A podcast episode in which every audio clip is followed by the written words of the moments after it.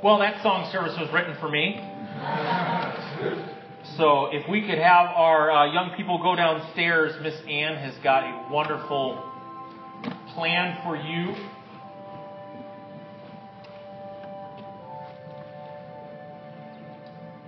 Isn't it neat to know that every week our kids get a bedrock? Not just of information, and it's fun down there, and it's awesome to have it fun, but boy, is it good. So, if you have your Bibles, if you wanted to turn to Philippians chapter 4, verses 10 through 12, and we are going to dive once again into one of the most hardest verses in Scripture. so, how to be content. Anyone arrived there yet? Let's recap again. We talked yesterday about, or last week about the secret of contentment. We started in on that. And uh, Paul gives us this. We'll start in verse 10 of Philippians chapter 4. How I praise the Lord that you are concerned about me again. I know you have always been concerned for me, but you didn't have the chance to help me. Not that I was ever in need, for I have learned how to be content with whatever I have. I know how to live on almost nothing or with everything. I have learned the secret of living in every situation, whether it is with a full stomach or empty, with plenty or little, for I can do everything through Christ who gives me strength. Isn't that pretty amazing? What a, what a uh, challenge to all of us that when we go through those hard times and difficult times, that we can truly find contentment. I, uh, contentment, we want to know the definition, don't we? What is contentment? What does it look like? One author said it like this Contentment is the inward, gracious, quiet spirit that joyfully rests in God's providence. Pretty neat. Now, providence is a really deep theological word, isn't it? It's a really big word. It's, it's a, it's a, it's, providence literally means that God is in control. And here's a neat thing that the Heidelberg Catechism says about it.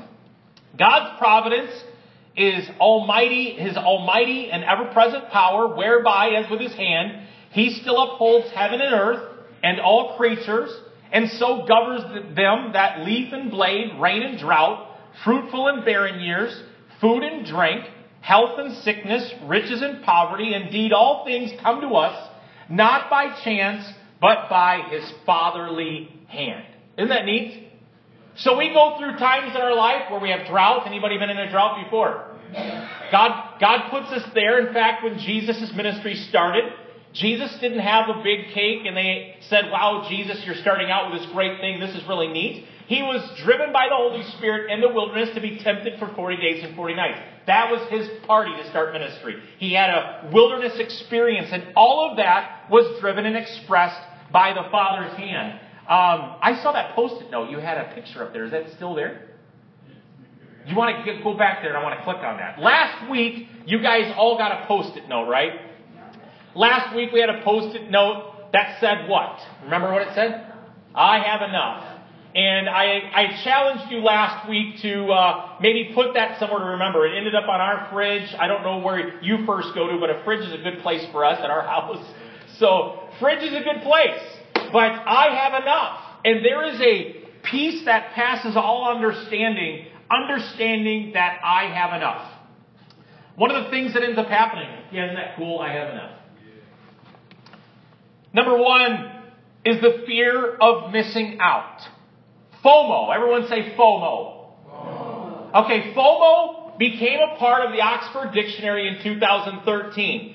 FOMO literally means the fear of missing out. They said it's a phenomenon that's happened in our culture nowadays because of all the things. How many people got alerts this morning when you woke up you had alerts on your phones? You had the alert, you know, you had the, the news, you had whatever it was, a friend, a birthday, all these kinds of alerts that come through and you're alerted about everything, aren't you?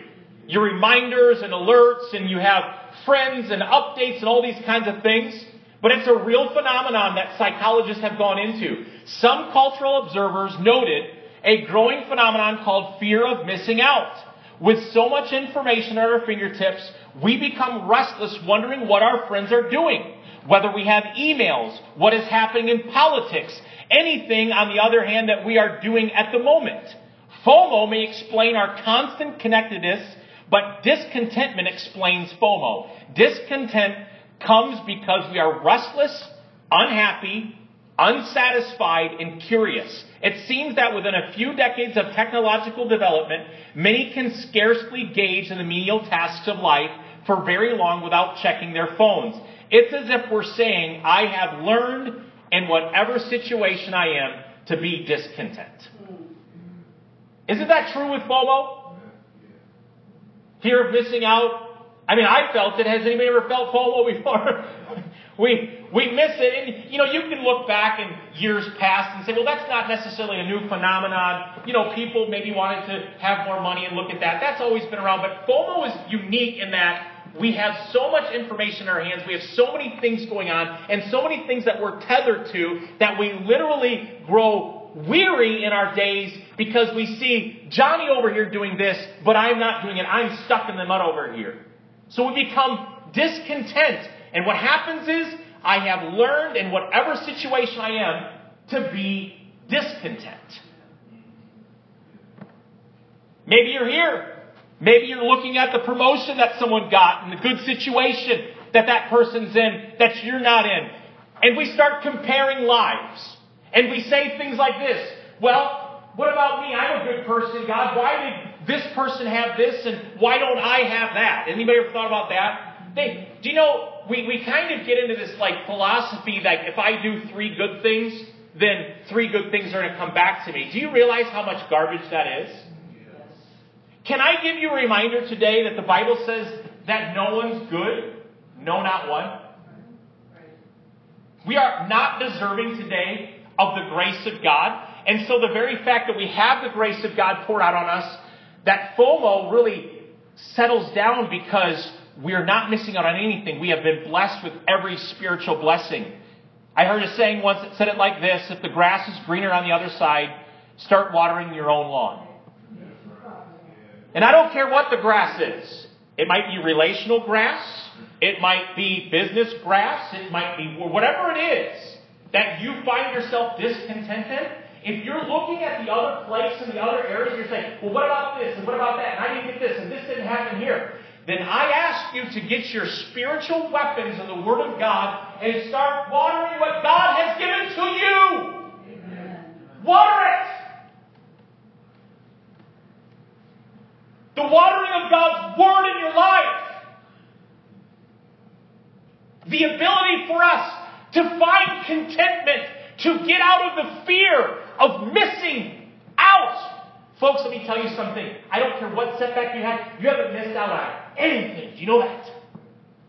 God has given you every spiritual blessing. Now, what happens is, yes, we do miss out on things when we disobey and everything, but everything is laid before you. He set the table up for you. In fact, what really ends up happening is Psalm 23. I was thinking about Psalm 23 this week. Let's turn there real quick. It's not in my notes, but let's turn to Psalm 23. I'm excited today.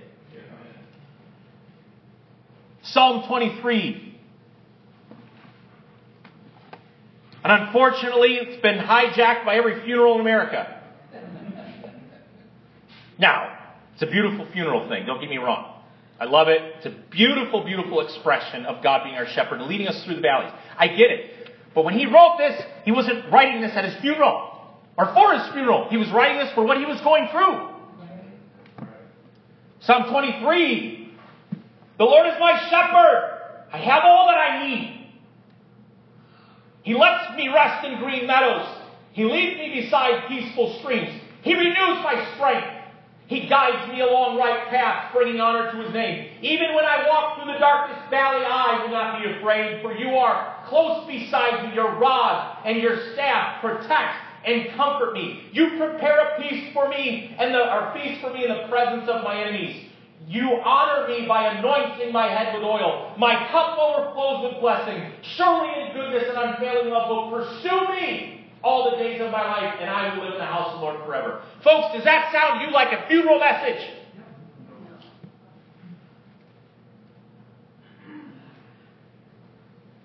The blessing of God will follow you everywhere you go. David declared, the psalmist declared, Where can I go I can go to the deepest parts of hell and you're there. You can go to the deepest, darkest regions of your life and you think you're alone, and God is right there standing with a bag of blessings to dump on you. Mm-hmm. He's not waiting for you to get things right. In fact, that scripture goes on to say it like this if you can develop a mental image of this for the struggle that you're in, the discontent you feel, the frustration, the anxiety, the what about this and what about that, you can say that God sets up a table in the midst of their. Wait a minute, I thought I was supposed to go over to the peaceful section over there. No, he's going to set the table up right in the middle of chaos for your life to give you peace and say, say this. Here's what he's going to remind you of. He's going to get you to remind you and understand that no matter the circumstance, that God says it doesn't matter your circumstances, that you can have a peace that passes all understanding. Folks, if the grass is greener on the other side, water your own lawn. Peter had FOMO, didn't he? Fear of missing out. John 21, 20. Jesus was prophesying to him. John 21, verse 20. He started, Peter started comparison shopping. Anybody ever done that? What about this person and what about that? Jesus had just carefully restored Peter Said, Peter, I love you, feed my sheep. He went through it three times, asked him that question, went over it and over it and over it. And then he goes on to say, after all that, he says, I tell you the truth in verse 18. When you were young, you were able to do as you liked. You dressed yourself and went wherever you wanted to go. But when you are old, you will stretch out your hands and others will dress you and take you where you don't want to go. How many like that prophecy? And Jesus said this to let him know by what kind of death he would glorify God. And then Jesus told him, Follow me. Peter turned around and saw beside, behind them the disciple Jesus loved, the one who had leaned on over to Jesus during the supper and asked, Lord, who will betray you? And Peter asked Jesus, What about him, Lord? How many know misery does love company? And when we get into our situations and when we're locked down and we feel locked out and we feel abandoned, we start asking God the questions about people and others and situations. We start to say, well, what about them, Lord? What about them? God saying, what about them? He says, he goes on to say, Jesus replied, if I want him to remain alive until I return, what is that to you, Peter? He didn't have to explain to Peter what he was doing with John's life. He's like, it has no business of yours. Matthew 12, 34, if we're experiencing the fear of missing out in our life, out of the abundance of the heart, the mouth speaks. I'm learning too to catch myself in the things I'm saying. How many are learning that really important thing that that tongue is like a rudder and you really got to hold that in place and you really have to hold pause to things and say, well, nah, I, I could say this, but I, I, I, don't need to say this. And folks, let me tell you something. You don't need to say everything that's on your mind. Can I turn to someone and say, please don't tell me everything on your mind. You don't need to say everything that's on your mind. You need to get your mind cleaned up, is what you need. Fear of missing out in our life has caused the distractions, and we start to look at people and look at events, and we say, Well, God, you didn't deal with that person how they I felt they should have been dealt with. You you wronged me, God. Did I hear one counselor say this? And it was pretty profound. And he said, You know what you need to do? And this is kind of really profound in our psychology because we don't feel like God did something right. We need to forgive God. You know that? You say, well, that doesn't make any sense how you forgive God. Well, you, because many times when we need to have Him project, we project it to God in the way we said things, in the way we talk to Him with our grumbling and complaining. We're actually blaming God for the problems that are going on in our life.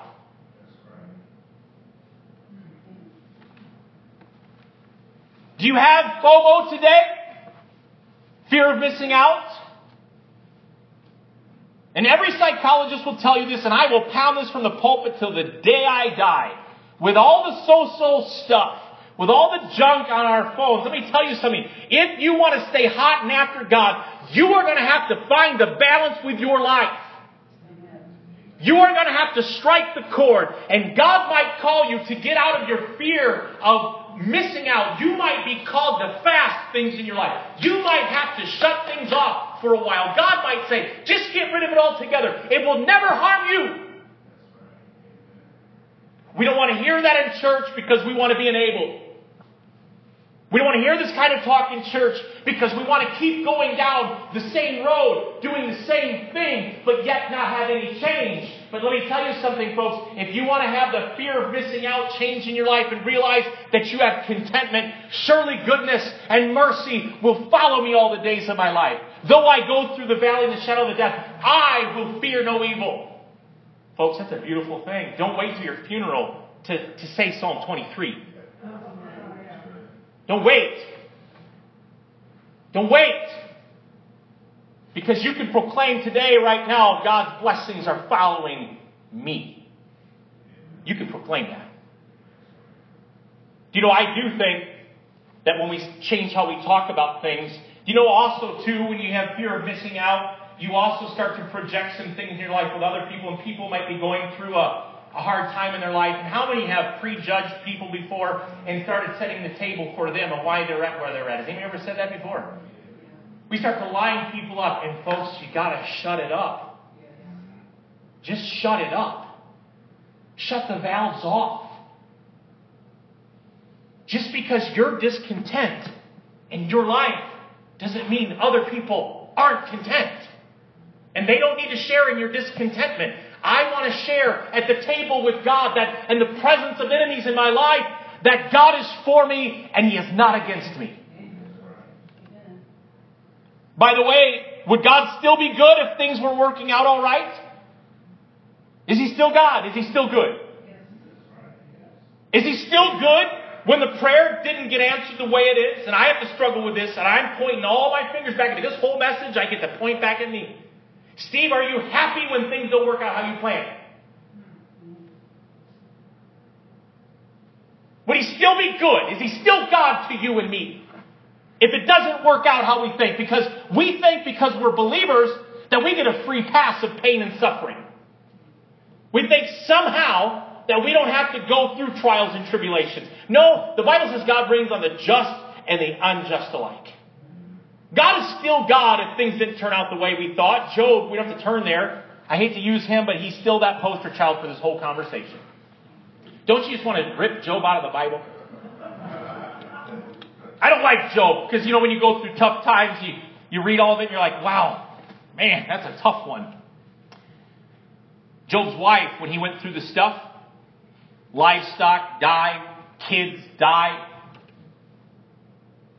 chapter after chapter, death, disease. He took clay pots and broke them off just to scrape this, just the blisters on his arm, just to get some relief. His wife turns to him and she says, Job, are you still trying to maintain your integrity? Curse God and die. Wow. Job declares something that is so profound from a providence standpoint. Back to that catechism we read earlier. He says, Should we only accept blessings for God? Should we only accept the good things from the hand of God and never the bad?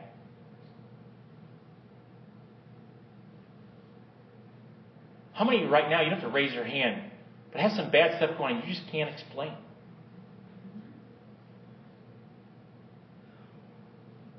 And I'm not telling you just to lie down and not fight and struggle.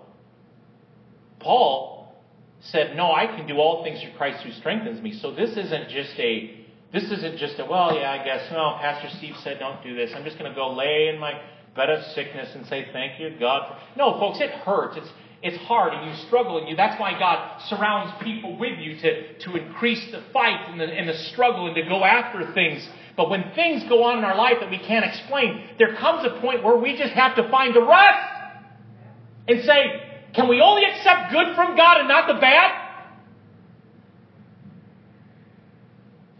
And this is the hard part right now. How many want to be happy in here today? After this next point, everybody in this place is going to be happy.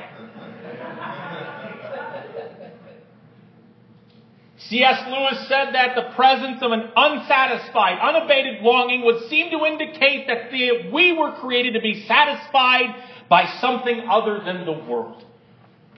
You and I were born to be satisfied by something other than this world. You weren't meant to be satisfied with the money in your hand. That wasn't supposed to satisfy you. And because money has become God to many Americans, that's how come we have like holes in our pockets and it's never enough because we're serving man and not God.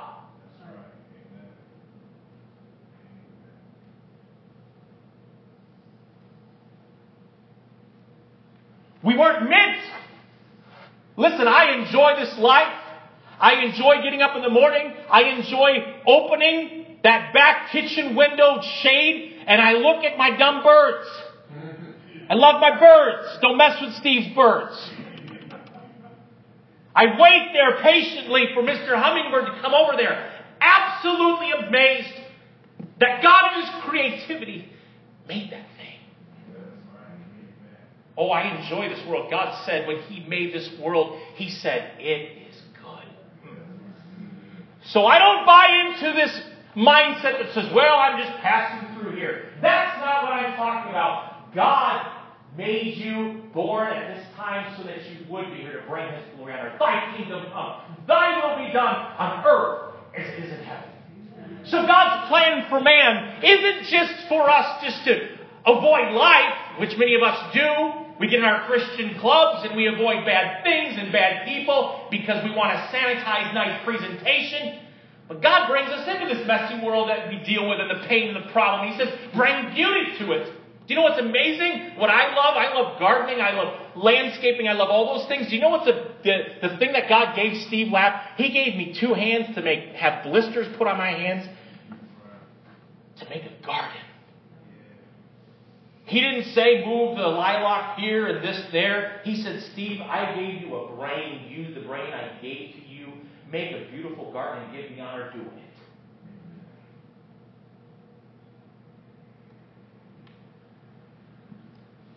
Focus on the right happiness is the thing we all we all want to be happy. Turn to someone and say, I want to be happy. What you're going to have to do today is focus on the right happiness. Seeking happiness in this life only cannot bring your life into true focus. Eric Raymond writes, left to our natural inclinations and patterns, we will always be restlessly off center. You know, isn't it funny when you start hanging pictures? One of the things I've learned from my dad, when my dad goes to a project, he doesn't just come prepared, he becomes over prepared. How many of you want more of that in your life? I am always underprepared. Why would I need this? And Dad's like, well, I'll go get it. I'm Dad, you don't need your whole toolbox for this. And somehow we need a toolbox. So we end up going through life, and I'll never forget hanging pictures before I got really good about this. Don't you love those magnetic levelers that you have at your house? They invented those. George is good at this. The, the levelers and everything, and you got the big things, you can pop it up there. Uh, to have that. And I'll never forget, I can hang a picture and think it's pretty level, isn't it? But then when you step back a little further, if you're not using the level, then I'll get the from Aunt Steve, I think it's a little off. Isn't it our pride too? We'll actually get frustrated that. No, no, it's good, it's good. No, you put the level up there and the the, the little doohickey things. Yeah, so good our technical there. It's way over here. It's not level.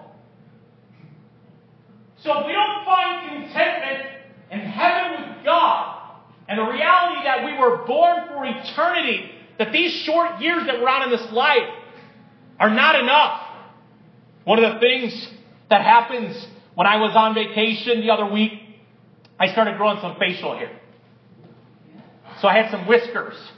And they started turning into more whiskers, and you could see them. And we were at dinner one night, and Emily looks up at me and she goes, Dad, you have some gray whiskers.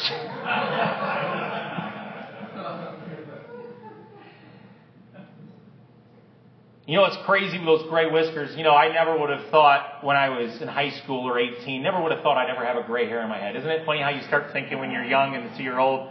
Now I'm starting to get a few. So, so it's important. You know, it's kind of like Michael Jordan shaves his head bald because he was starting to get a receding hairline. So now he looks great. You know, looks part of the plan. But really, the only reason Michael Jordan shaves his head is because he's receding hairline. Just a little tip there. Anyway. But, folks, I'm going to give everyone a reminder in here today that everyone will have a date with death. So, you're going to have to figure out today where your happiness is. Because if we can't take anything with us, then we're going to have to find out what it is I'm trying to shore up and trying to collect. As beautiful as the sun is, and the flowers, and the birds, and my wife, my kids, everything that God has blessed me with, it's never, ever enough. It never will be enough. Only our union with Christ is enough. So, folks, Steve and everyone in this place has to determine what happiness that we're going to go after. What happiness are you going after? You know, the wellness buzz. I was reading a secular uh, writer, and she was talking about how wellness has replaced religion. She says it like this. One secular author writes it like this Wellness helps fill the vacuum where religion once was. In place of religion, we now have spirituality or pseudo spirituality. Instead of church, we do elaborate self care Sunday rituals. We get baptized at Burning Man. We pay tithes to yoga studios.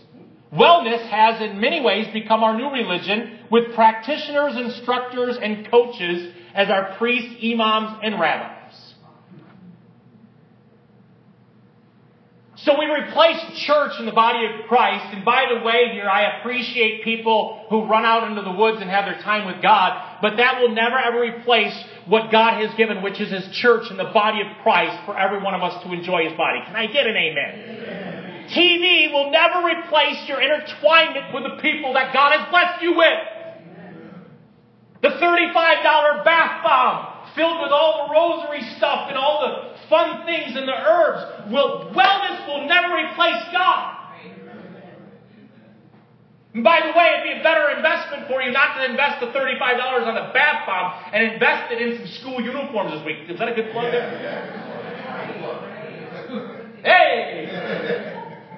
I could do that.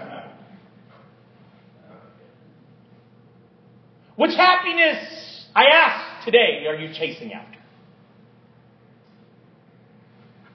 Tony Wright he writes, the choice we face today in reality, our quest for happiness is driven from our primal urge, an urge as ancient as the first man and woman, an urge that predates postmodernism, modernism, the Enlightenment, and Freud. Like every generation before, we face the same ancient choice, and it's not a choice between happiness and holiness, but between two different quests for happiness, one evil and one holy.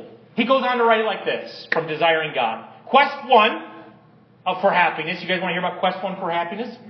Is the pursuit of happiness promised by false securities and comforts and idols of our world. But it turns out to be false lies that can only grieve us in the end. In fact, let's take a look at our beautiful humanity and how many advancements we've had. Turn real quick to Romans chapter 1. Let's see how awesome our human condition is. You know, we really glorify ourselves, all our brilliance and science and Man, we get squirrely as the moments go by, don't we? We don't know the top from the bottom, the bottom from the top anymore in this world.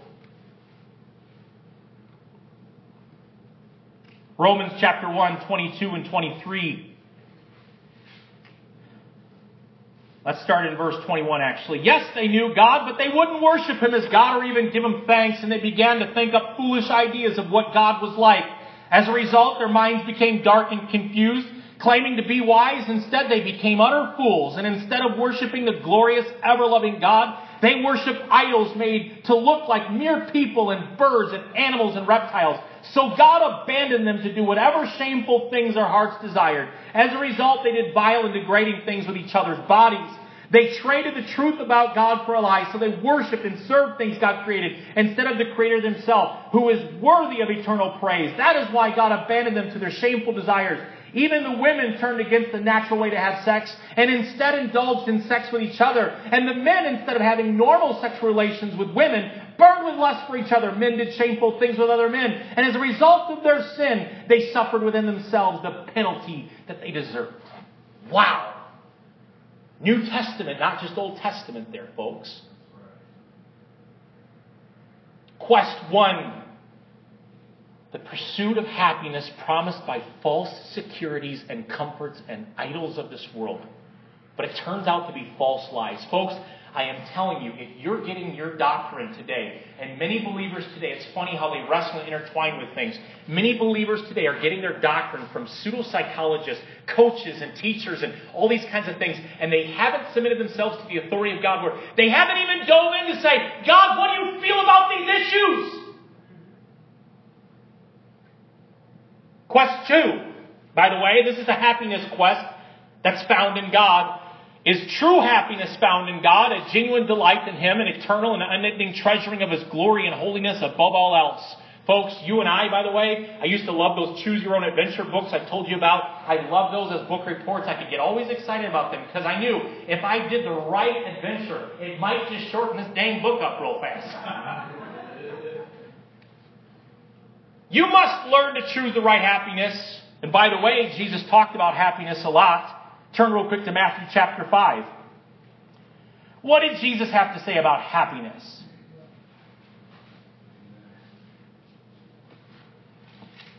While you're turning there, why don't everyone say, blessed? All right, say, you got to say it really good. Blessed. All right, now say blessed.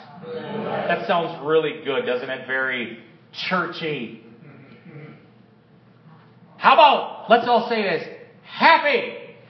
Doesn't that sound funner? Matthew 5, verses 3 through 12. Let's see what happiness is. God blesses those who are poor and realize their need for Him, for the kingdom of heaven is theirs.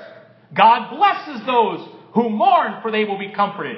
God blesses those who are humble, for they will inherit the whole earth. God blesses those who hunger and thirst for justice, for they will be satisfied. God blesses those who are merciful, for they will be shown mercy. God blesses those whose hearts are pure, for they will see God. God blesses those who work for peace, for they will be called the children of God. God blesses those who are persecuted for doing right, for the kingdom of heaven is theirs. God blesses you when people mock you and persecute you and lie about you and say all sorts of evil things against you because you are my followers. Be happy about it. Be very glad for a great reward awaits you in heaven. And remember the ancient prophets were persecuted in the same way. By the way, let's look up that bless, blesses word. It's makarios. It means long duration, the word is an adjective suggesting happy or supremely blessed, a condition in which congratulations are in order. It is a grace word that expresses the special joys and satisfactions granted the person who experiences salvation. Folks, let me tell you something. If you are walking in with Jesus Christ today, you have Him in your heart, you have a happiness and a joy that the world could never drink up, smoke up, do up. You have a happiness that the world can never manufacture. Turn to someone and again and say, I want to be happy. You didn't say that really too confidently. Folks, let me tell you today, you know what's beautiful? You know what's beautiful? Peter preached it. He came out on that porch, and the people asked, What must I do to be saved? And Peter said, Repent. Do you want to be happy today? Let me tell you something. It's a very ancient, old thing, and it's still the truth today. Repent. Today, I would challenge you to actually be convicted and to actually look at yourself in the face and the things that you might be dealing with and say, God, maybe the reason I'm not happy is because I haven't given an account for the things that I am diving into in my life. I want to give my life to you to be used by you. John Calvin says it like this that without knowing ourselves, we could not possibly come to know God. We cannot seriously aspire to Him before we begin, before we begin to become displeased with ourselves. You'll never go to God until you get to the point where you're done with yourself. You'll never come to God until you said, okay, my way is not working. The things that I am doing, the things that I am going after, I don't think like God. I don't act like God. So God, Teach me to think like you. Teach me to act like you. In other words, Erik Raymond writes it like this being repulsed by our own sin. Pretty crazy, isn't it? Isaiah 6 5, let's turn there.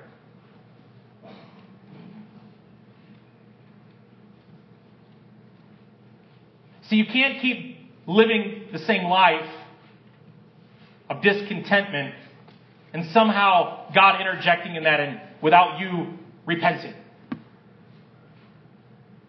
Isaiah had this encounter with God, and I want to read this to you because this is the place where we get to God and we realize where we are at and we realize how holy God is and how not holy I am.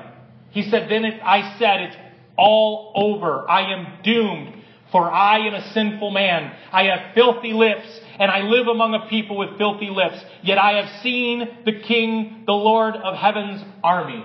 Isaiah understood that that moment of holiness when he saw God, that he was completely undone. God, I love how God inserts himself in that and applies the coal and gives him clean lips and addresses the very issue that is bothering Isaiah. Let me tell you today, if you bring your issues before God, if you bring the ugly sins, if you bring the unforgiveness, if you bring all that before God and say, God, I repent of this, help me, deal with me in my heart, not convict me, He will honor that and He will bless your life. Don't wait. Don't wait. And maybe today, in your pursuit of your own quest for happiness, you've been trying to find your happiness your way. And God says there is a way to happiness because, you know, many people in the church don't correlate holiness and happiness together, but the two blend very well because in these Beatitudes, Jesus says, You're happy if you do these things, if you live like me. Folks, I'm telling you, the happiest people in the world are the people that can sleep at night because they're at peace with their God and Savior. That's the happiest people.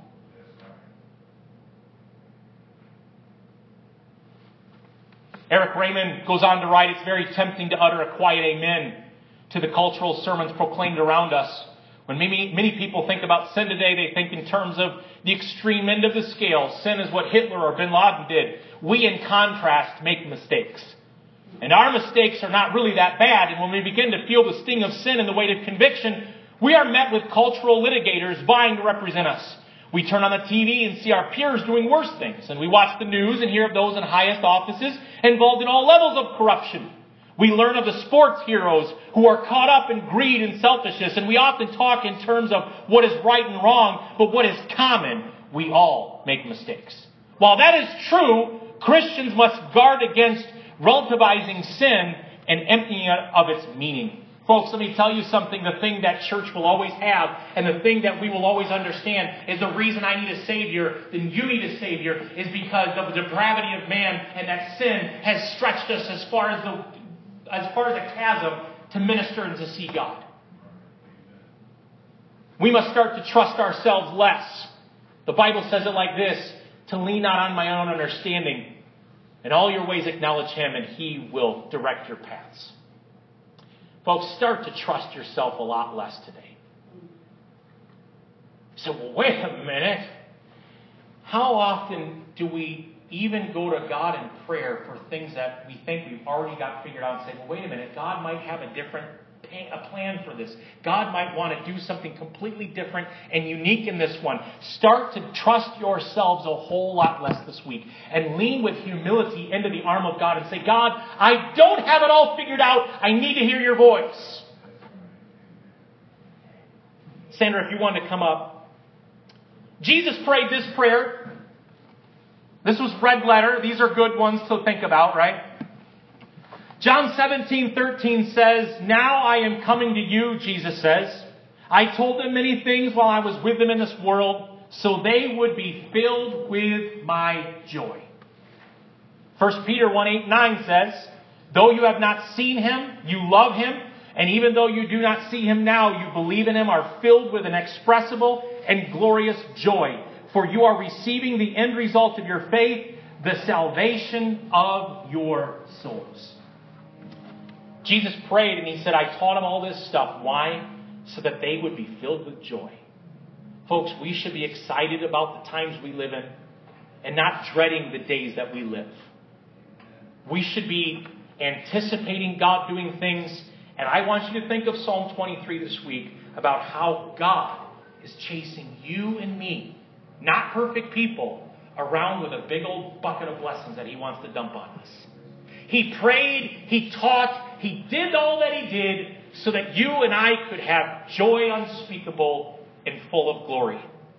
why don't you close your eyes for a moment? And continuing on the theme of I have enough, Max Lucado wrote this, and many of us maybe want to practice this. It's a beautiful story. Max Lucado writes, Be open to the possibility of a joy from heaven. Joy may be elusive, but it is never gone. Sometimes it just takes some work. My friend Jerry has taught me the value of gratitude. He is 78 years old and regularly shoots his age in, on the golf course. If I ever do the same, I need to live to be 100. His dear wife Ginger battles Parkinson's disease. What should have been a wonderful season of retirement has been marred by multiple hospital stays, medication, and struggle. There are many days that she cannot keep her balance and Jerry has to be at her side, yet Jerry never complains. He always has a smile and a joke, and he relentlessly beats me in golf. I asked Jerry his secret. He said, Every morning, Ginger and I sit together and sing a hymn. I ask her what she wants to sing, and she always says, Count your many blessings. So we sing, and when we get to the line that says, Name them one by one, we do just that. We stop singing, and we start naming our many blessings one by one. And when we are through recognizing the truth of those many, many blessings, does much more than to relieve her pain and my anxiety than her meds could ever do. Anxiety thrives in a petri dish of if only. It doesn't survive in the world of already. For that reason, treat every anxious thought with a grateful one. With every head bowed and every eye closed today, maybe you've become ungrateful in your life. And maybe you're dipping back and forth into the fear of missing out. Maybe you look at things and people and situations and you're trying to predetermine and you're trying to judge and you never ever break out of that to find the contentment. Maybe today you're in a pursuit of happiness, but you're in pursuit of the wrong happiness.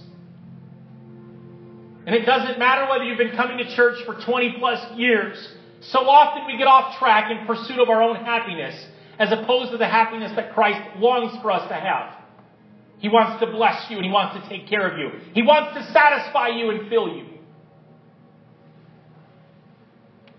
Today, if any of those things in this moment right now are striking a chord in your heart, and the Holy Spirit might be convicting you of these things, and you say, you know what, I want to register that. Today, I don't want to raise hands and have us just sit there and pray. It said in that Psalm 23 that He anoints me. And I want to anoint you today. As you go through the struggle, which we all do, and the reason I preach this is I believe it's very near and dear to my heart. And you want to be anointed today. And I pray that the Holy Spirit would fill you today so that you're not fearing of missing out anymore and that you're in pursuit of the right happiness. Today, take a few minutes to think about that and say, you know what? I want, like what Psalm 23 declares, to be anointed of God so that I can walk through the valley and shadow of death and I will fear no evil. Today, if that's you, I'd love you to come up. I just want to pray a really short, brief prayer, just simply anoint you today.